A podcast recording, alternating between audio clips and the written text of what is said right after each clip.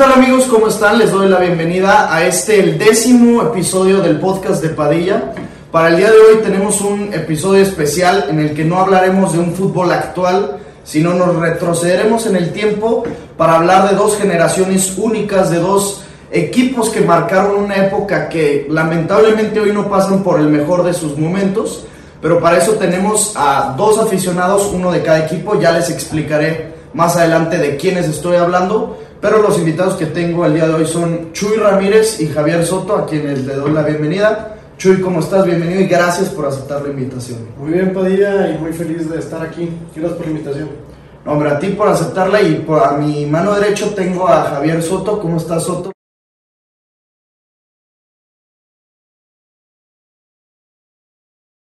Pues vamos a darle, como ya les anunciaba, vamos a hablar de dos equipos que, que marcaron una época. Estos dos equipos son el Milan, sobre todo un Milan de finales de los 80s y que luego tiene un resurgimiento con Carlo Ancelotti. ¿Por qué traigo a Chuy? ¿Por qué él es aficionado al Milan? Ahorita nos explicará por qué. Y de este lado tengo un aficionado culé, un aficionado barcelonista, pero no solamente es un aficionado de Guardiola para acá o de Luis Enrique para acá, sino tiene pues un gusto especial, por así decirlo, por un hombre, Johan Cruyff, que marcó la época sin duda del Barcelona, que cambió la historia del equipo con un Dream Team y que luego a la postre viene con Pep Guardiola.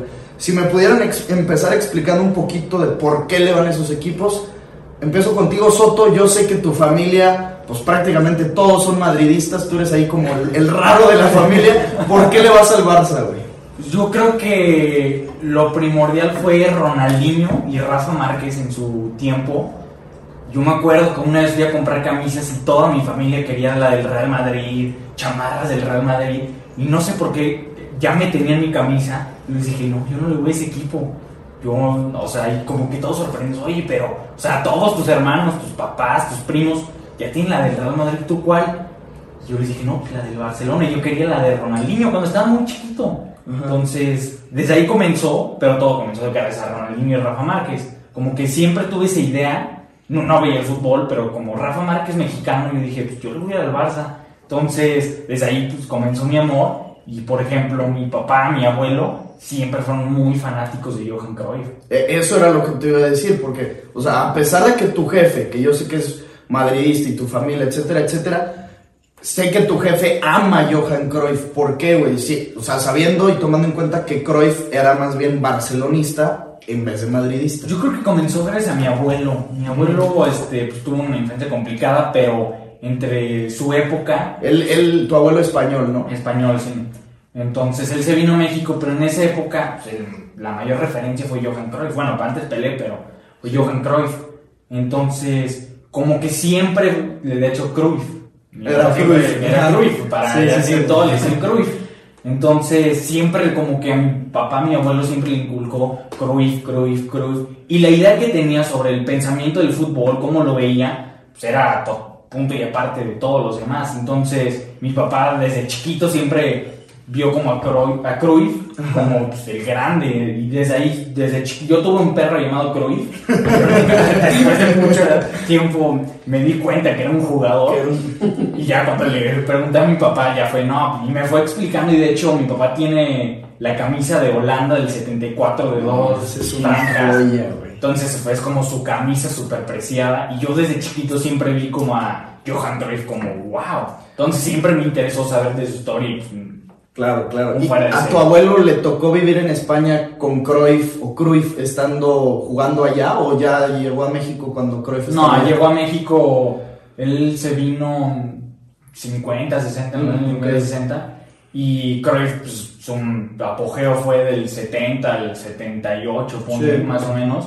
Entonces, no, a él ya le tocó cuando estaban viviendo en México. Ok, ya, ya entendí. Pues ahí está eh, más o menos la anécdota del perro Cruyff o Cruyff. Tú, Chuy, ¿por qué le vas al Milan? O sea, yo que te conozco y sé un poquito más, al menos de tu familia, no sé si hay algún hincha del Milan. No, no hay ninguno. Mi papá y mi abuelo este, le van al Madrid. Mi abuelo materno también le va al Madrid. Creo que es por Hugo Sánchez, ¿no? Más que Sí, nada. le toca un mexicano. mexicano, Igual mi que papá. rompe, sí, es la típica.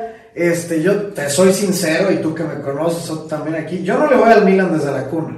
Ok. La tendencia también le soy sincero. Eh, el momento clave para que yo le fuera al Milan fue en 2016. O sea, no llevo tanto siendo O aficionado. sea, ya en un Milan con crisis. O un Milan en plena crisis.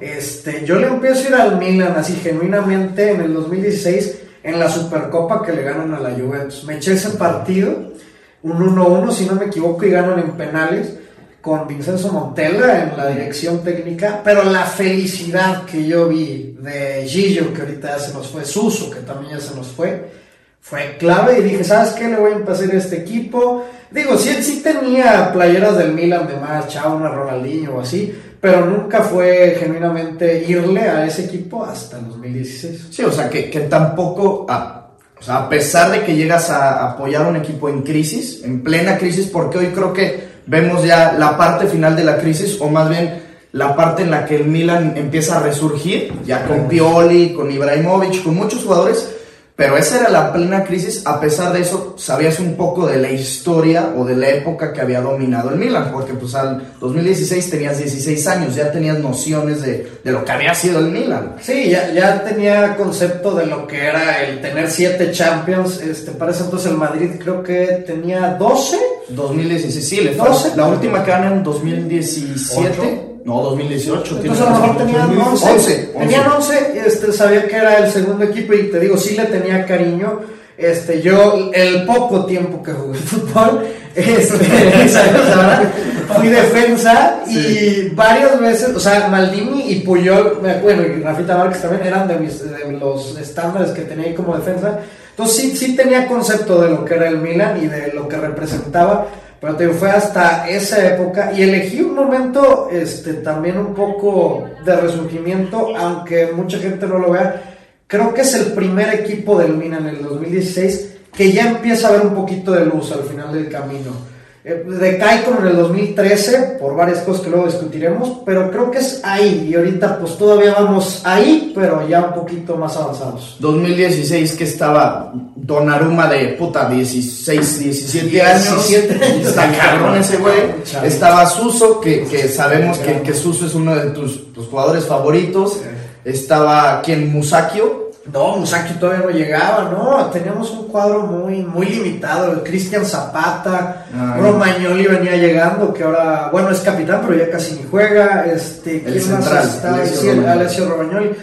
¿quién más está? Leo Duarte por ahí seguía, pero no, un equipo muy delantero limitado. quién estaba, güey. Cutrone. La Padula, No, creo. o sea, estoy el hablando de, ajá, Sí, el es delantero de Perú. sí, No, no, no tenemos nada en contra de Perú. Pero para ser delantero del Milan, sabiendo que estuvo Inzaghi, No. Shevchenko, Van Basten, pues sí, la Padula. No, y venía, es más, te digo quién estaba, no, no te creas, la Padula era el suplente, el que era titular era Carlitos Vaca.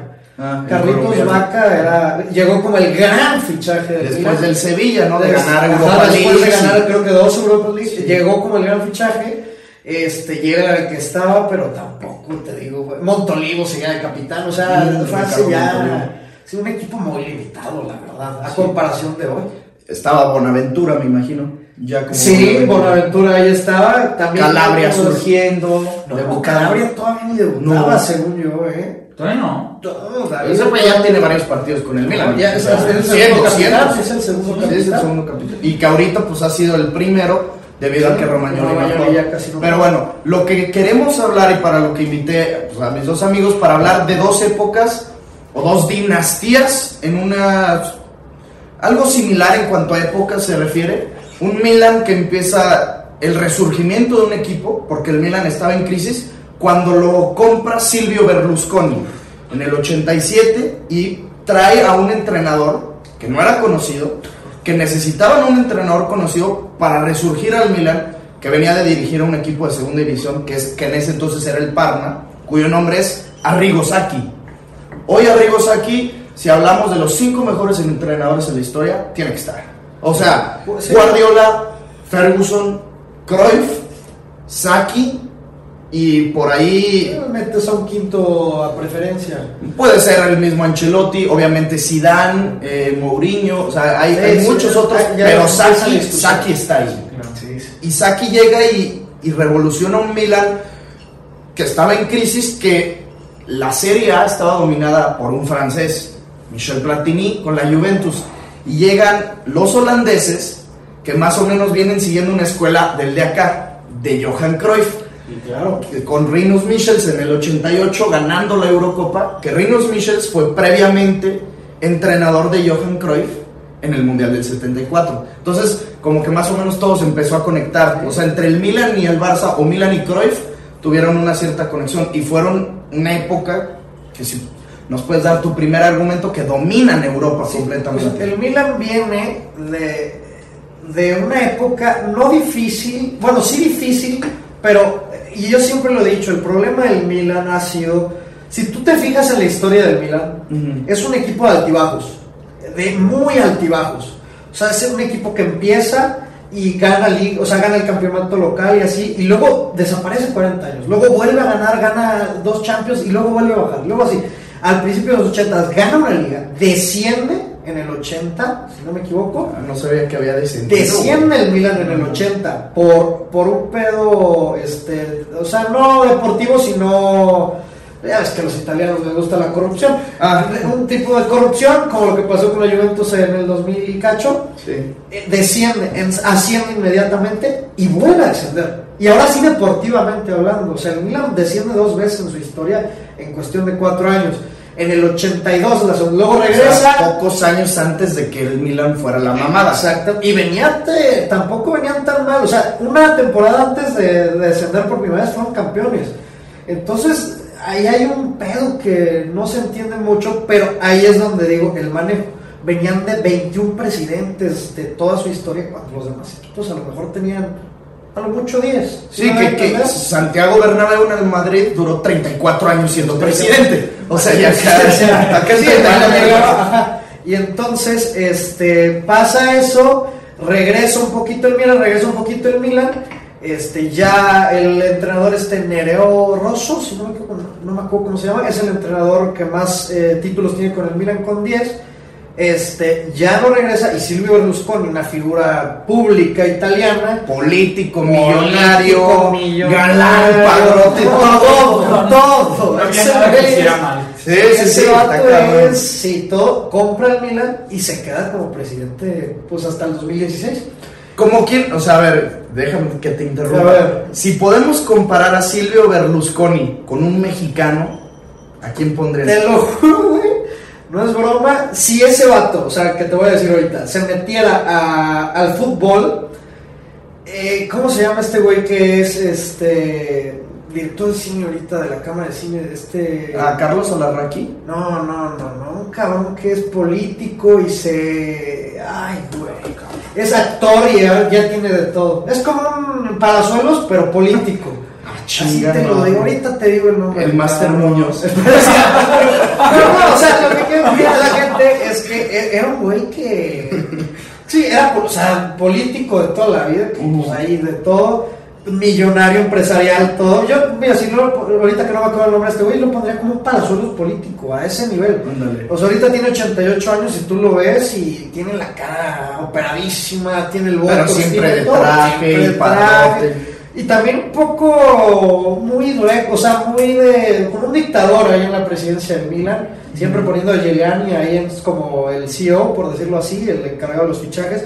Pero claro que ido un chingo. Y es cuando viene la época que dices que se, que se genera esa época debido a tres holandeses que vienen de la escuela de, de. Y que tuvo un impacto de inmediato. O sea, decimos, Arrigo Sacchi llegó en el 87 y para el 88, 89 y 89, 90, o sea, a las dos temporadas fue bicampeón de Champions. Ah, bueno, lo que era la Copa de Europa, pero con, o sea, con ayuda de esos tres holandeses. Primero llegan Van Basten y Ruud Gullit y en la 89-90, si no me equivoco, se incorpora el, ter- el tercero Frank Rijkaard.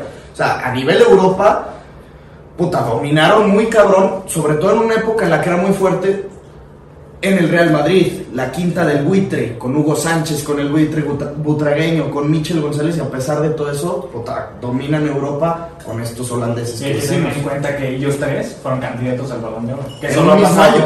El mismo.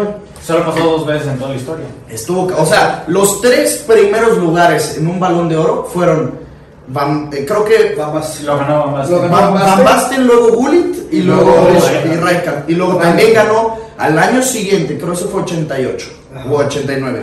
No, creo fue, no, creo fue 88. Luego 89 lo gana Gullit, si no me equivoco, algo así. Lo gana Gullit y nominados Baresi y Van Basten. O sea, dos años seguidos en que los tres primeros fueron del Milan. No mames.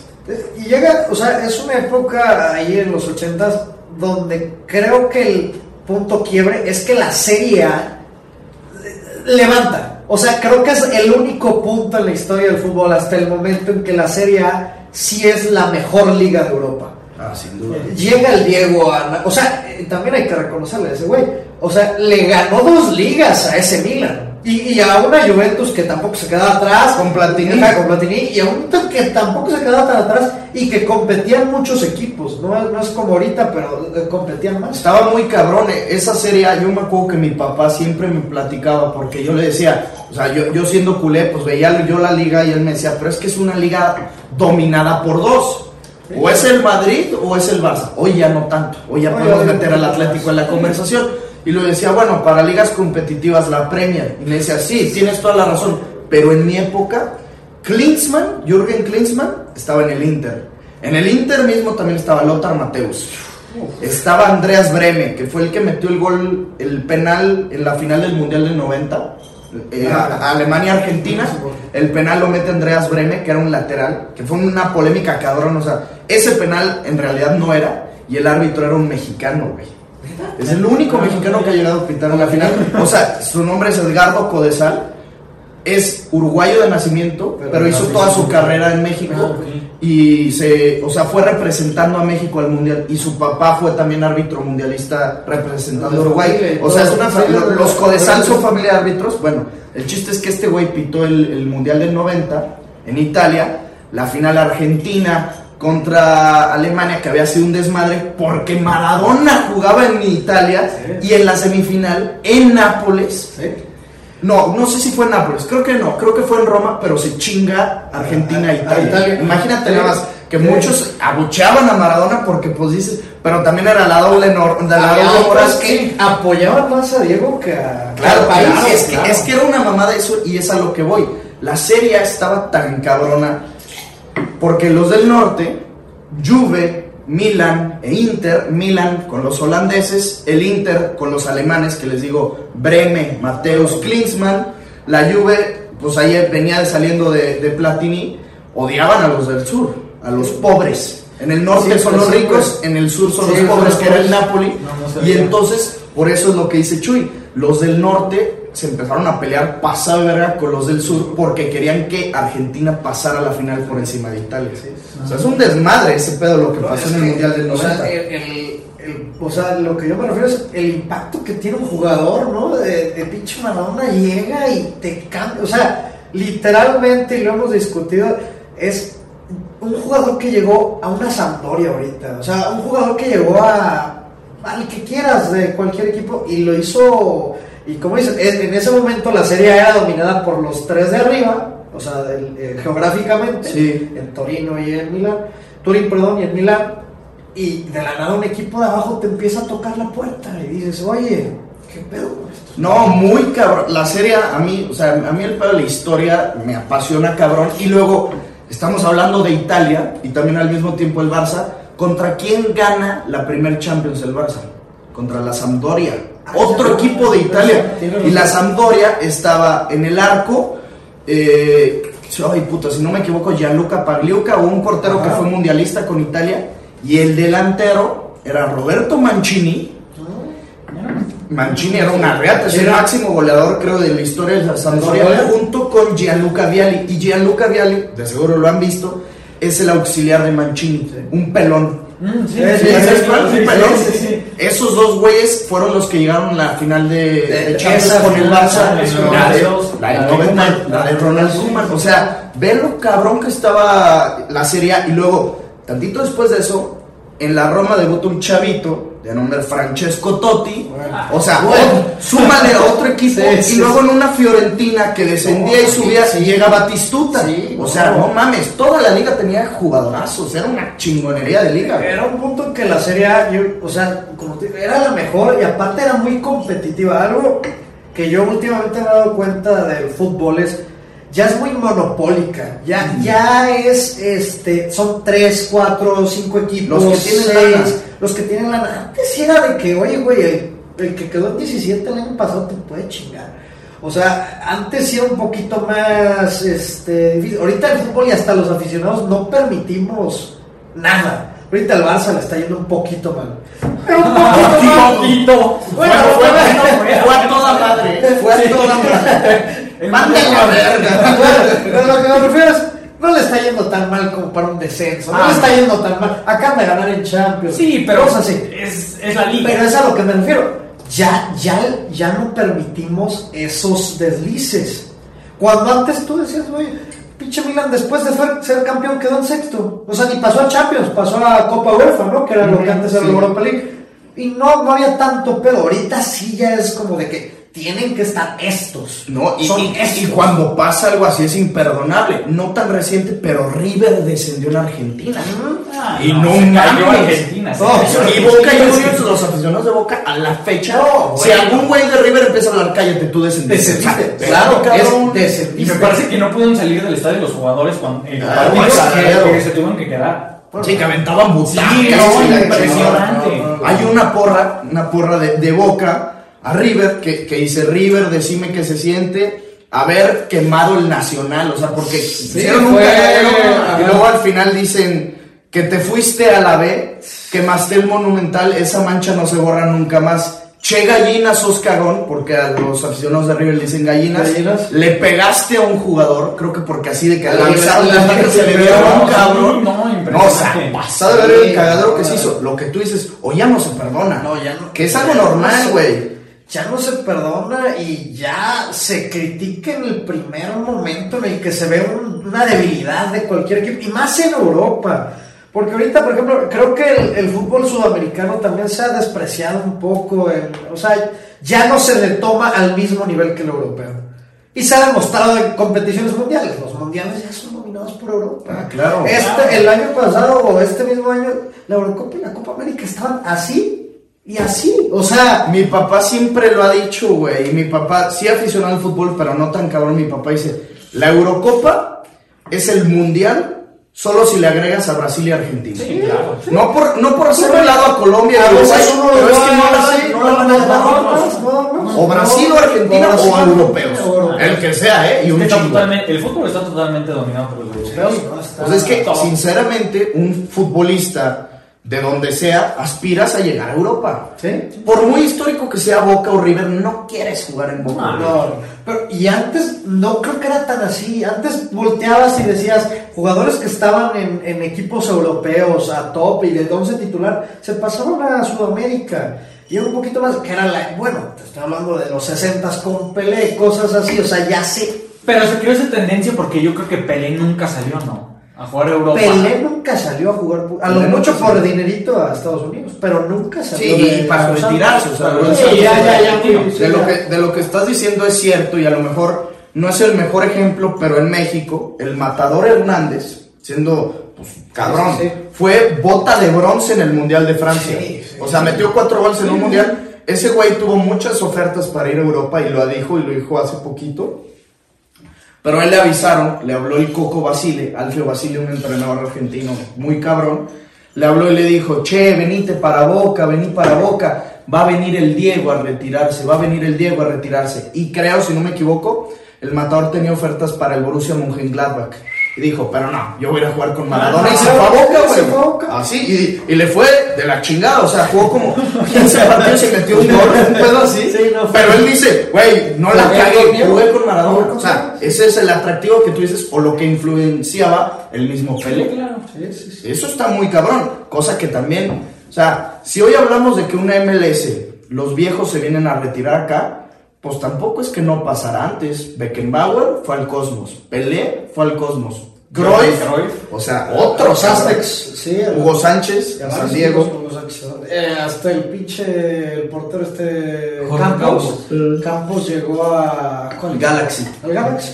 Y Risto. Stoichkov, eh, balón de oro con el Barcelona, Risto Stoichkov, eh, llegó a retirarse al Chicago Fire. No, no sabía. Hablando ahora sí, bueno, de, ese, de ese Milan, pues lo, lo podemos medio mezclar por, porque pues es una época similar y también llegan a jugar una final de Champions League juntos, la que el Milan termina puteando 4-0 al Barça.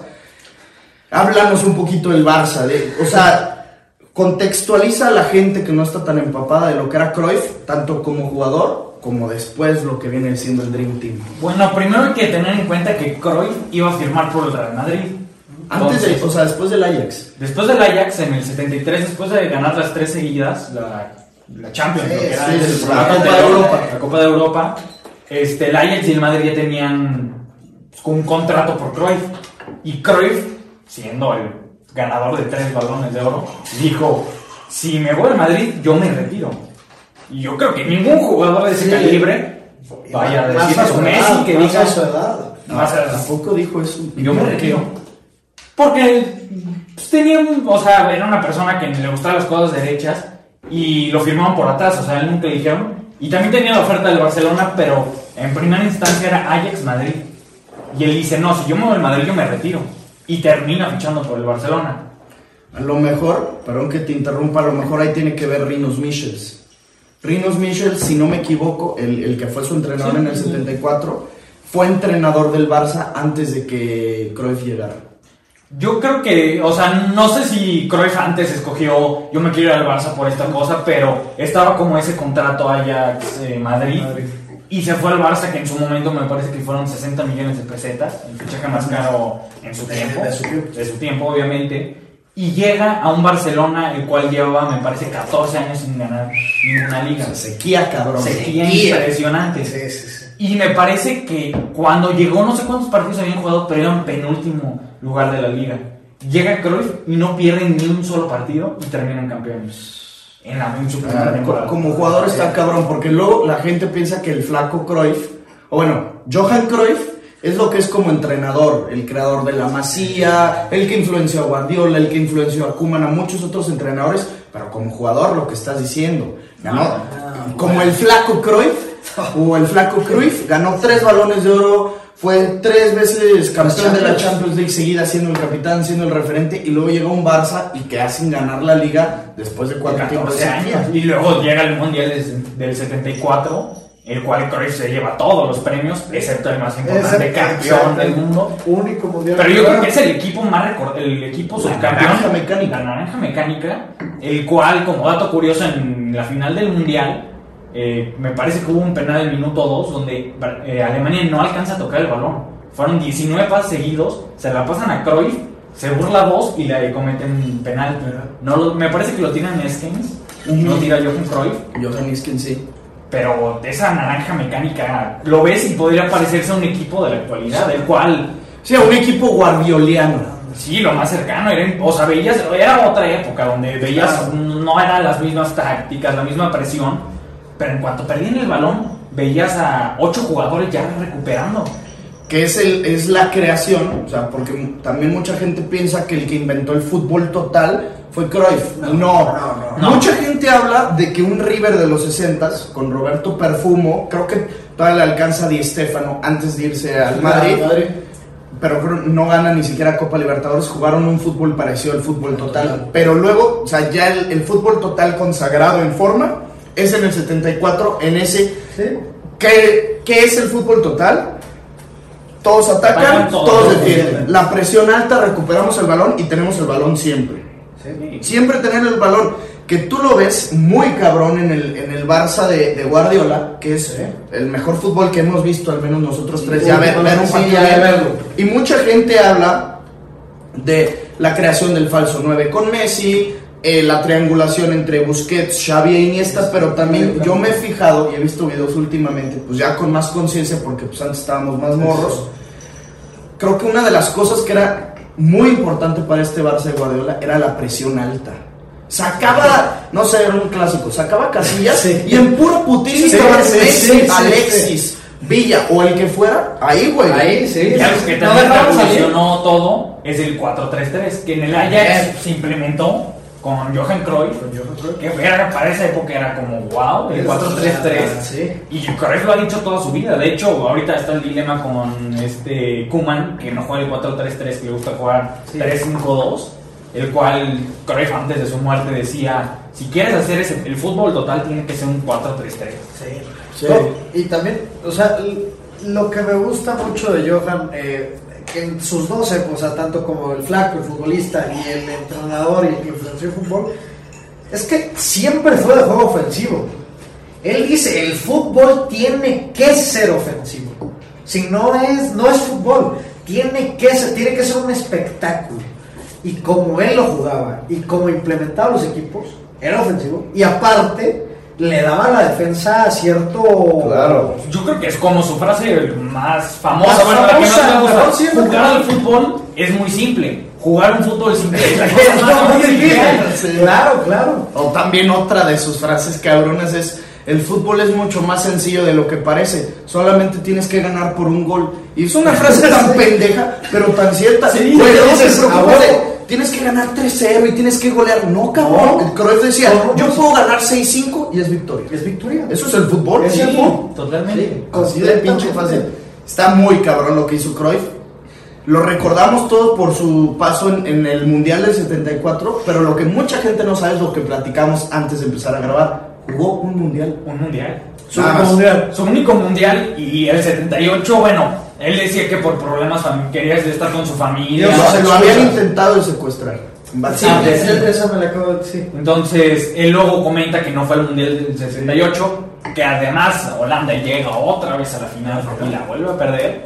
Entonces, él comenta que no, que ten- con- por su familia o por cualquier cosa. Sí, no por temas personales. Sí, temas personales no quiso ir. No, y como dice Soto, este, es de esas selecciones que más allá de que digas, ay, no fueron campeones, te sorprende que no fueron campeones. Ajá. O sea, son- te estás enfrentando a la Alemania. No, a una Alemania De a otro nivel, claro, o sea, a una Alemania igual de importante.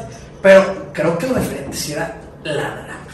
Ah, obvio. Lo, esa- lo- lo primero, porque también es que siempre digo, es que mucha gente dice, es que mucha gente dice, es que sí, Es mucha gente gente dice. mucha gente dice que el segundo lugar es algo olvidado en el fútbol y yo siempre digo que me caga la madre que demeriten a los segundos lugares. Cabrón, si tú te pones a pensar del Mundial del 74, lo primero que se te viene a la mente Es la- es, es la naranja mecánica. la naranja mecánica. Pero bueno, como campeones. dato curioso, Cruyff también jugó, o sea, en el 69 que intentó llevarlo a la selección, Holanda no se clasifica al No se Mundial del clasifica. 70. De México. Sí, No se clasifica. Y luego al siguiente fue como la sensación. Sí, Holanda fue la sensación del mundial. Sí, sí. Obviamente no fue recordada por el fútbol que Y ya dio. cuando Cruyff juega ese mundial, ya está en Barcelona, ¿no? Ya, Ya, ya, ya. estaba en Barcelona. O sea, ya venía de ganar su. Gana su tercera Champions con el ellos, ganan, ellos ganan 70-73 y luego, si no me equivoco, viene de 73 a 76 otro triplete de Champions, otro, sí, triplete Champions con el Bayern. El Bayern De Gerd. Müller, de Sermayer, de Franz esa final de ese mundial fue la final soñada. Si Pues te sí. lo pones a ver, porque son las dos selecciones que traen a los referentes a todo el nivel. A los dos. Sí, y Gerd Müller también lo tenemos Sí, que sí, meter. no. Yo también lo que pienso, o sea, a lo mejor no nos tocó ni verlo, ni, ni sabemos bien qué pedo, pero me parece que si Cruyff hubiese jugado el Mundial del 78, sí lo hubieran ganado. Pienso que el rival al que tuvieron enfrente en Alemania 74, o sea, Alemania, Sí, Alemania. ah, en Argentina. Argentina 78, Argentina era más Alemania. Ah, Pero- sí, sí, seguro. sí. O sea, en el 78 era más bien, pues, eh, Mario Kempes, que, que- que tuvo un mundial muy cabrón, y sí Oh. había otros jugadores, pero creo que era más Kempes que lo que era una Alemania como que estaba equipo, muy cabrón. como selección. Sí, no, general. la- esa Alemania era una de las mejores No, selecciones. sí, tal vez la mejor, ¿eh? O sea, muy discutible, pero tal vez. Sí, de entre la- las- bueno, siempre Alemania. Siempre Sí, está bueno. Alemania siempre está ahí. Siempre gana, ¿no? Ese es el, es el dicho. Sí, de, de Gary Lineker. De Gary Lineker, El sí. fútbol es un, un juego de 11 contra 11 En el que, que siempre siempre ganan los alemanes. Sí, Sí, sí, sí. sí, ese- Es Argentina luego en el 78 que también tiene un entrenador que es considerado de los mejores de la historia y que es muy influenciado por lo mismo o tiene no sé si la filosofía cruyffiana, pero del estilo, César Luis Menotti, el flaco Menotti. Y no sé si sabían, como dato curioso la gente, el portero suplente de Argentina, o sea, el titular, si no me equivoco, ¿Desde era, era, 78? era Ubaldo Filiol y el suplente era La Volpe, güey. Ah, ¿En serio? La Ah, Volpe. ¿Ricardo Ricardo La Volpe? Ricardo, el bigotón La Volpe, y lo entrevisté a él eh, en la radio Sí, hace claro. como seis meses a la Volpe y la Volpe en, en la entrevista nos decía de que no, que la generación del 78 fue más verga que la del 86, que jugaban a un mejor fútbol y, y él decía, pero es que che, le ganamos a la Holanda, le ganamos a la Naranja Mecánica y Es que dices, eso sí, ni cómo discutirse. pero es que también la del 86 No, le ganaron a otra Alemania. cosa, otra cosa totalmente, ¿no? Sí, Este, digo, siento que no llega al 86, supongo, la Volpe. No, no. Ya no llega, entonces eh, algo de, de persona y de todo se le hace inclinarse por la del 78. Pues le tocó vivir. Le tocó vivir. Bueno, la del 86 es. no, y- En la Argentina, el 86. es la de Maradona. Es O sea, la es que- es fácil. Sí, es la Lo de- que la Volpe decía es que, a ver, en la del 78 éramos un equipo. Y dice, y yo no tengo nada en contra de la del 86, es mi país, me dieron una segunda Copa del Mundo, pero era Maradona y poco más.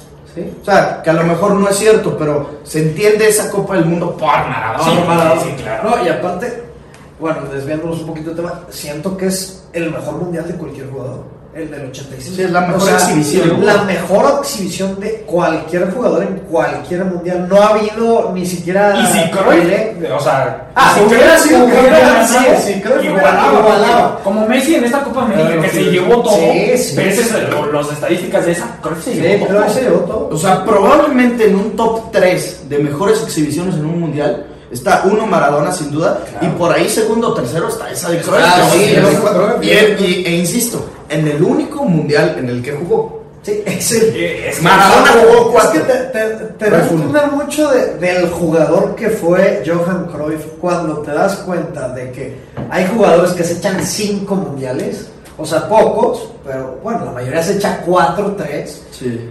y él se echó uno. Como dices, el 78, pues más que no que, o sea, dijo personas, o sea, problemas personales, pero no quería jugar. En el pasado no lo había, no, No clasificó, clasificó. se echó uno historia. Pero- como, es, como subcampeón. Ese fue hoy, hoy vemos a un Cruyff que como jugador, insisto, ganó tres Champions y probablemente es lo, lo más importante que ganó a nivel clubes, Sí. a nivel individual, tres balones de oro. Con el. Barcelona que ganó una liga. Una liga. Una liga. Sí, fueron Una liga. tres balones de oro seguidos. Una liga y una copa, creo que. Una li- bueno, Ganó una liga. una liga, que es lo importante. lo ganó una liga. liga. No ganaron Champions ni estuvieron cerca de ganarlo. Y a pesar de todo eso, a pesar de lo poco o de lo poco que consiguió en cuanto a títulos, hoy ponemos a Cruyff en quinto o sexto mejor de la historia. Sí, sí, En una no, carrera relativamente corta. Porque a los 30 años se fue a Estados Sí, Unidos. sí, ya acabó relativamente su carrera. Pero algo que te iba a decir, eh, no gana la Champions eh, con el Barça como jugador, pero les da una Champions. Les da su primera Champions. Ya como Sí, entrenador. ya como- Pero bueno, como, o sea, yo no sé si mucha gente sabe, creo que llegó en el 88 al Barcelona, me sí, parece. ya, ya, sí, ya. Y los dos primeros años nefastos, ¿Ah, malos? muy malos de No, no. muy malos. O sea, es que ahí Lo lo los, que los, gana- los que lo ganan son Hugo Sánchez y el Real Madrid. Sánchez, ¿no? Era, o sea, fue la quinta el buitre, ganaron cinco ligas seguidas. Cinco.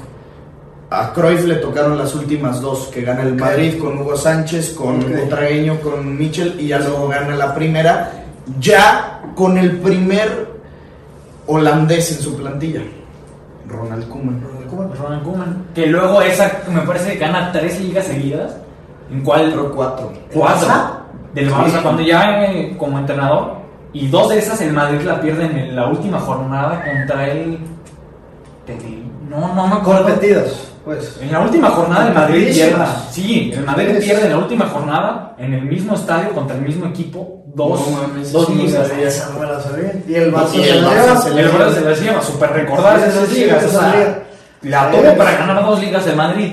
Sí. Y luego en el 92 con, ya con el Dream Team de Guardiola, Koeman, Zubizarreta, José Mari Vaquero, la delantera era Stoikov, Laudrup Laudrup.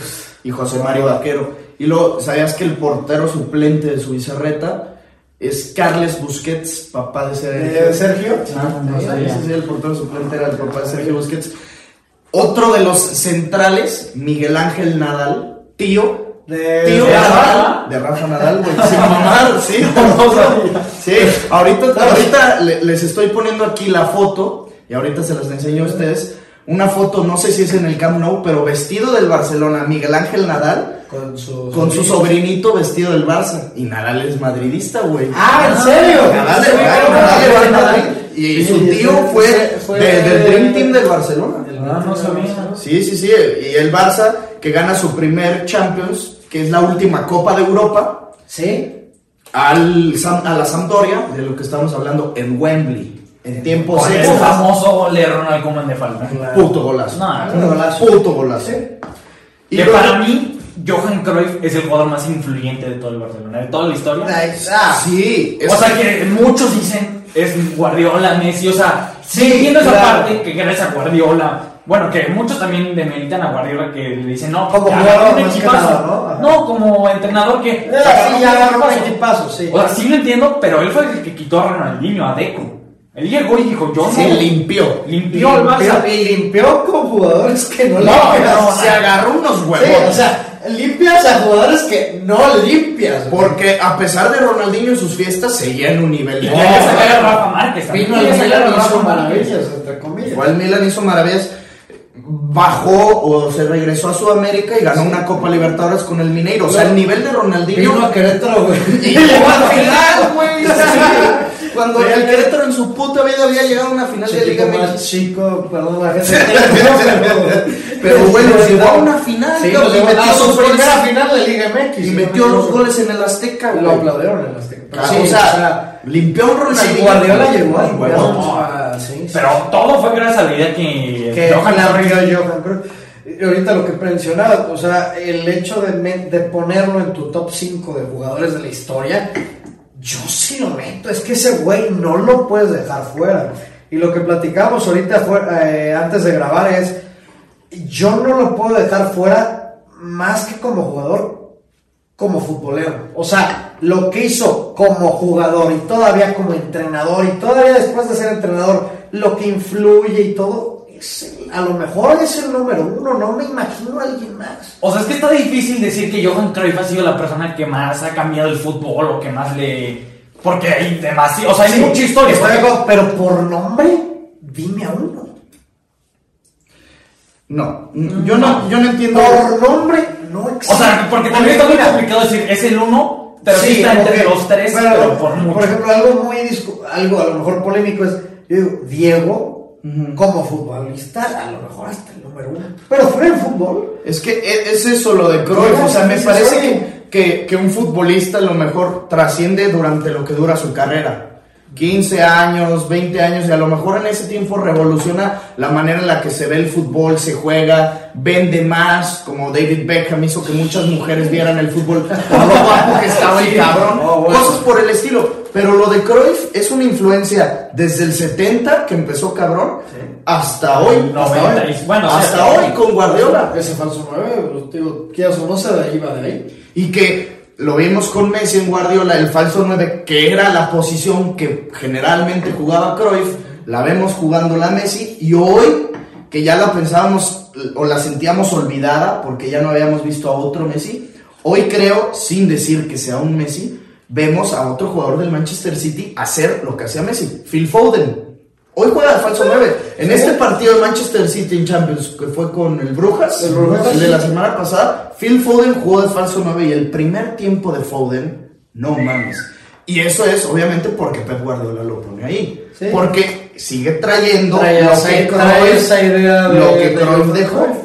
Sí, sí. Muy cabrón lo, lo que hizo Cruyff. O sea, sí, para mí también es uno de los, de los jugadores más influyentes. O bueno, no de los jugadores, de las personas más Sí, influyentes las en la historia. Si metemos a otro, para mí Santiago Bernabéu, como presidente. Ese cabrón, Como- hice, hice, hice un TikTok, o sea, acerca de quién es Santiago Bernabéu. Y me puse a investigar qué pedo. Ese güey fundó la Champions. Porque mucha gente Bueno, no la sabe. Copa ¿eh? de Europa. Mucha gente lo tiene como el estadio. Sí, sí, el estadio, o sea, aparte, el Santiago aparte ¿por qué se como jugador, como jugador estuvo cabrón, fue, estudió leyes el güey. Era abogado. Fue abogado, se titula como, no, era futbolista. Empieza como futbolista, goleador, y metió como 60 goles en 68 partidos y se hizo el goleador del Madrid en ese entonces. Te hablo de 1920. Se hace abogado, o sea, se- o sea, se sale para empezar a estudiar como abogado Y en media guerra civil española, del 36 al 39, con Francisco Franco, con todo ese Todo pinche cagadero en España, que pues me imagino es por lo que tu abuelo llega acá. Sí, claro. eh, Santiago Bernabéu entra a la presidencia del Real Madrid. Bueno, no, no directo a la presidencia del Madrid, sino entra a, a la directiva del Real Madrid porque era el equipo de sus amores y porque en medio de toda la guerra civil había una crisis cabrona en, en España en general, pero también en el fútbol. Y era el equipo de sus amores. Entra a, a las direcciones del, del Madrid, lo ven como líder, lo ven como un chingón, lo ponen como presidente y el día que, que lo hacen presidente él dice, yo voy a construir un estadio porque el viejo Chamartín está ya muy puteado. Voy a construir un estadio en el que quepan más de 50 mil personas. Y todos así, estás mamando. Sí. Estamos en plena guerra civil. Sí. Es un cagadero en nuestro país, no hay. Y construye el estadio Nuevo Chamartín, hoy llamado Estadio Estadio Santiago Bernabéu. En el 55, bueno, 54, encontraba una crisis en la que cada país tenía su liga y nada más y dijo, hay que unirlos, güey. Hay que unir estas ligas y hacerlo una copa amistosa. Se va a París, se junta con dif- diferentes dirigentes de Hungría, de la chingada, y organizan un torneo llamado la Copa de Campeones de Europa, en la que clasificaban únicamente los campeones de cada liga de Europa, y hoy es la Champions League. Por eso te digo, probablemente Cruyff, Santiago Bernabéu y algún otro más son de los más influyentes en la historia del fútbol. Y, o sea, a, a- a beneficio de él, probab- probablemente la mejor idea para el fútbol de clubes. Ah, obvio. O sea, la Champions League es probablemente, no, sin duda más bien, ¿eh? A mí se me hace como torneo más competitivo la Champions que el Mundial. sí. A mí, pedo. o sea, a ver, a o sea, el Mundial tu selección y todo eso. A ver, pero una buena discusión que podemos tener Yo creo que desde el inicio, o sea, bueno, más bien desde el boom de Cristiano y Messi, se ha demeritado un poco el mundial. Mm, ¿Por qué? Porque no lo han ganado ellos. Porque no lo han ganado ellos, porque sus elecciones, quieras o no, les han quedado un poquito bajo. Antes, ganar el mundial era ganar el mundial. Ahorita decimos, Mbappé ya lo ganó, le falta la Champions. Antes no te faltaba la Champions, ya ganaste el mundial, güey. Ya, Sí. ya lo O hiciste. sea, sí, pero por ejemplo, Ya lo hiciste. obviamente también cada año es la Champions, entonces. Sí, es muy Es diferente. mucho más, o sea, eh, hablando matemáticamente, Cristiano Ronaldo ha tenido, ¿Cinco son cinco Champions? no, ha ganado 5 Champions de 5 Champions de 17 que ha jugado. Sí, claro. Saca el porcentaje y a lo mejor no es tan alto como lo piensas. Y en mundiales tiene un 0% de, de triunfos. claro. Pero sabemos, insisto, cuenta aquí el, el tema de tú al ser un jugador de un equipo, si eres muy bueno, te puedes ir Haaland.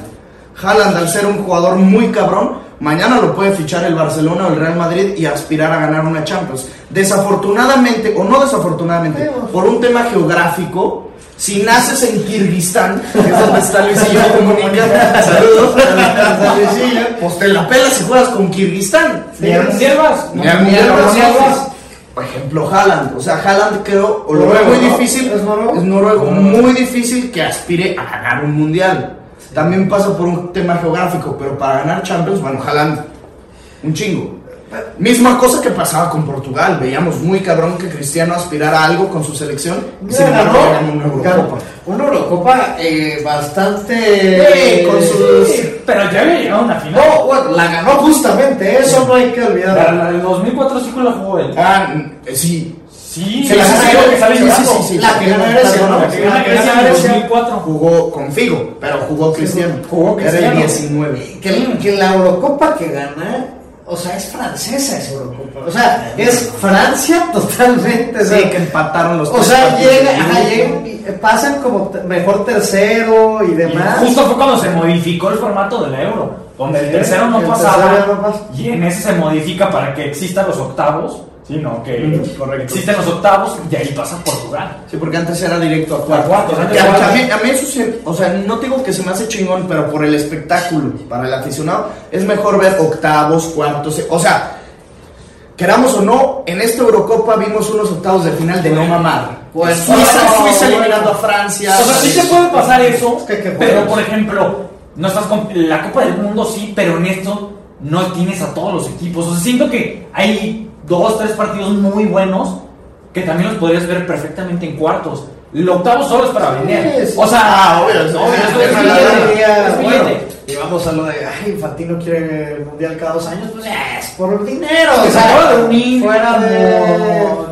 como, cinco selecciones Mm. para que, que no van a jugar. dijeron, sí, O sea, sí, que sí, bueno, también dices, las- fueras Alemania, las nórdicas, las nórdicas. las grandes se unen, no se arma, pero Sí, no las nórdicas. No, y también creo que es más bien para poner presión, Claro. cosa que pasó como en la Superliga. Sí, sí. Nos salimos equipos grandes, los ingleses que se salieron todos de putazo como para decir, a ver, güey, no va a funcionar una Superliga Europea sin mí.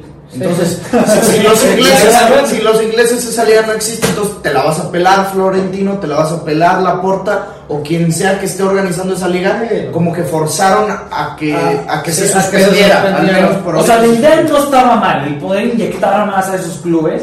O sea, que también hay una diferencia, o sea, hay un tema muy grande, la diferencia entre que dices, yo soy un Getafe y te toca un Barcelona que tiene 40 veces o 400 veces más presupuesto que yo, ¿cómo le voy a competir? O sea, entiendo ese, ese punto, pero también te pones en el punto del Barcelona, de los grandes equipos donde juegas una Champions en el mejor nivel y no ganas prácticamente nada. Es que ahí, o sea, yo sí creo que era una discusión muy interesante porque en, en un punto es la magia del fútbol sigue siendo el underdog, o sea, sigue siendo un Leicester City que te es campeón.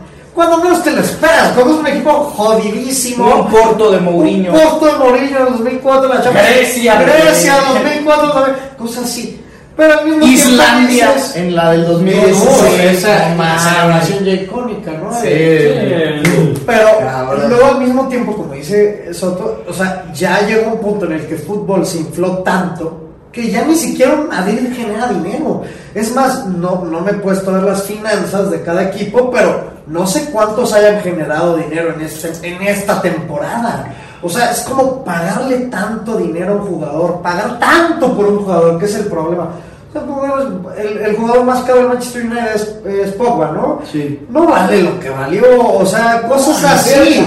Y ya llegó a ese punto en el que ya el fútbol ya está muy inflado. Es es una mamada. Yo ahorita estoy en, en mi carrera, tenemos un- una materia que es taller de investigación documental y nos dejaron hacer una investigación pues, del, a tema libre, pero una investigación académica, con artículos académicos y demás. Y lo hice de la Superliga Europea, o bueno, lo Ah, estoy sí, haciendo, todavía no lo acabo. Y eh, en- empecé a leer y en uno de los artículos un académico decía, a ver, que, que dijo hace 80 años, dijo, en el momento en el que el fútbol se vuelva negocio, algún, bar- algún banco va a llegar a invertirlo. Por el momento el fútbol no es negocio. Y creo que es muy cierto. Nosotros podemos conocer a alguien de 60, 65 años que fue futbolista profesional, que trascendió en la Liga MX y que hoy lo vemos, no te voy a decir pobre, pero no lo vemos con una situación económica eh, buena. Te, te doy un ejemplo. Hoy, hoy podemos ver a un mismo Gullit Peña, que sabemos que jugó aquí en la Liga MX y que fue un cagadero, que fue un pedote, pero yo sé que tiene cinco casas en un fraccionamiento aquí de León. O sea, con cinco casas vives para toda tu vida. O sea, ya la armó. ya la armó. Y esos 80 años ya pasaron de los que no había inversión de un banco porque no era negocio y para la Superliga llegó JP Morgan y dijo 4 mil millones de euros inyecto para que se financie su puta liga. Dos ejemplos. Número uno, el Tota Carvajal, probablemente el mejor portero en la historia de México, Probablemente. junto con Campos en la discusión. Eh, Vivió, nunca vivió de fútbol, vivió de una vidriera que tiene aquí, vidriera, sí, aquí en México. Panorama. Y, otro, y bueno, y ahorita que digo, soy aficionado al Milan, el problema, y lo dije al principio del podcast, es el manejo. Y el manejo, en cuanto se salió Silvio Berlusconi en el 2016, se lo vendieron un chino, el chino no tenía dinero. Pidió prestado todo a Elliot, que es un fondo de inversión gringo, entonces al final se lo quedó él, y él es el, o sea, bueno, ese fondo, por decirlo así, es el que está empezando el resurgimiento. Pero ya llegó al punto en el que el fútbol ya no es de gente, ya es de, o sea, ya, ya es mucho dinero, ya es una empresa, por decirlo así. Sí, sí. Ya tienes que generar, y hay varios equipos que cotizan en bolsa. El Ah. Manchester United cotiza en bolsa, si no me equivoco. Sí, y la Juventus cotiza en bolsa. Y la Juventus, que, que es un equipo que sus dueños son de, de antaño, los Agnelli, Sí, sí, los que son los dueños de la Fiat, de la Sí, marca de coches. más de los- de los- de la gente más rica ¿Has visto, si has visto el presidente, siempre se sienta al lado con Nedved, siempre está fumando. Un jovencito, ahorita estoy poniendo la foto está- para no está nada loco, ¿eh? No, tiene como unos 45 Sí, años, debe ser como loco. Sí, debe ser como la edad de nuestros jefes aprox, o sea, Sí, una unos-. Ah, y es son los dueños de la Fiat y son dueños de la Juve desde hace un chingo de tiempo. Eh, lo que, pues es que ya estamos llegando al final del podcast. Yo me podría seguir hablando un chingo de tiempo con esto. Está la neta muy chingo en el podcast. Si me pasas, porfa, la, la jersey. Por favor, crack. es que tenemos acá el productor que es muy malo, bastante malito. Lo que les quería decir es, si estamos hablando del fútbol retro, creo que para esta ocasión y a nosotros que nos gustan mucho las jerseys, les tengo aquí esta jersey que me llegó hace tan solo como una semana para los que están viendo en el canal de YouTube, pues podrán ver, si no, los que están escuchando el En podcast Spotify. en Spotify, los invito a que se vayan luego, luego a YouTube a checarlo al final de- del episodio. Esta jersey que me mandaron mis amigos de El Jugador Número 12 de la selección holandesa, hablando justo de, de Van Basten, de Rijkaard, de Gullit, de Johan Cruyff. Este es del Mundial del 2006, tiene el número 9, el- si quieres darle la vuelta. El número 9 era Ruth Van Nistelrooy, jugadorazo histórico del Manchester United, Claro. histórico del Real Madrid. En este mundial no les fue nada bien, pero el entrenador era, era Van Basten. El entrenador de esta selección holandesa, sí, era, era Marco Van Basten. Lo que les quería decir es que si ustedes quieren jerseys retro de jugadores como los que estuvimos hablando hoy, o de algún otro, de Ronaldo Nazario, de- del mismo Sergio Ramos con el Madrid, o sea, también tienen un poco más tirándole a nuestra época. Vayan a la página de Instagram de estos cracks, el jugador número 12 MX, así se tiene en el Instagram, o en, en internet, la página, el nombre de la página es el número 12.com, el número 12.com, y si van de mi parte, eh, si dicen que vienen de Santiago Padilla, el código por aquí se los estoy poniendo, el, el nombre completo del código se los estoy poniendo aquí abajo, les dan un 10% de descuento con el cupón de mi nombre, entonces aprovechenlo, ahorita se las estaba enseñando, tienen buenos precios. Y además No, originales. Que originales, réplica. En todas las páginas Sí, que sí, sí. pura réplica y caras. Buenas No, no playeras No, no, nada. históricas, nuevas de todo y buen precio. ¿eh? Sí, sí, sí, por ahí tienen de, de la Juve de Zidane, vi también de, de Francia, del Mundial Totti. 98 de Zidane, Oh, de Totti, Oliver joder, Kahn. no. Ah, de está Gran de Le- ¿eh? Les mando un, un abrazo, muchísimas gracias a Bernardo Sánchez, que fue quien me mandó esta, esta playera, para que vayan y chequenlos, chequenlos y por ahí si se les antoja o si tienen la oportunidad ahorita que viene Navidad para un regalo navideño de una buena jersey, por ahí los pueden encontrar, pero bueno, yo les agradezco amigos de, de que me hayan acompañado el día de hoy, quedó la neta muy chingón el, el podcast Soto, si quieres agregar algo más. No, yo, o sea, con lo que hablamos de Johan Cruyff, el Milan, para mí fue eh, justo lo que más me gusta hablar. Y me pareció muy interesante. Algún dato que dieron que yo ni no tenía ni en cuenta. Muy bueno el podcast y muchísimas gracias por la invitación. No, hombre, que Soto, a ti gracias por, por las aportaciones de, del Ajax, de Johan Cruyff, de todo eso muy chingón. Y a ti también, Chuy, te agradezco por, por haber aceptado primero la invitación, por darte una vuelta por acá en tu casa y, por hablar, estuvo muy chingón, la neta, lo disfruté. No, yo, muchas gracias, Santi. Este, disfruté el podcast, como no tienes una idea, se armó muy bien la discusión. Discutimos buenos temas, como dice Santiago, varios datos ahí que ni yo sabía ni nada. Y que con, poco- con pocos pues se puede hablar. ¿Cómo se puede hablar? Casi todos del 2010 para adelante. Sí. Te quieren hablar de De Bruyne y Haaland. Y un poco más no conocen para atrás. Este, y discutimos varios temas importantes del fútbol y todo, y pues eh, disfruté mucho. No, pues muchísimas gracias, gente. Ya saben, los invitamos a que se suscriban al canal de YouTube, a que nos sigan en Spotify si es que todavía no lo hacen. Eh, ya saben que comentando, sobre todo en el canal de YouTube, nos apoyan muchísimo a que el algoritmo de YouTube nos haga difundirnos más y pues eso hace que crezca este Claro. proyecto. Se vienen muy buenas entrevistas. Los veo el próximo miércoles y también tenemos un, un episodio especial hablando de otro deporte.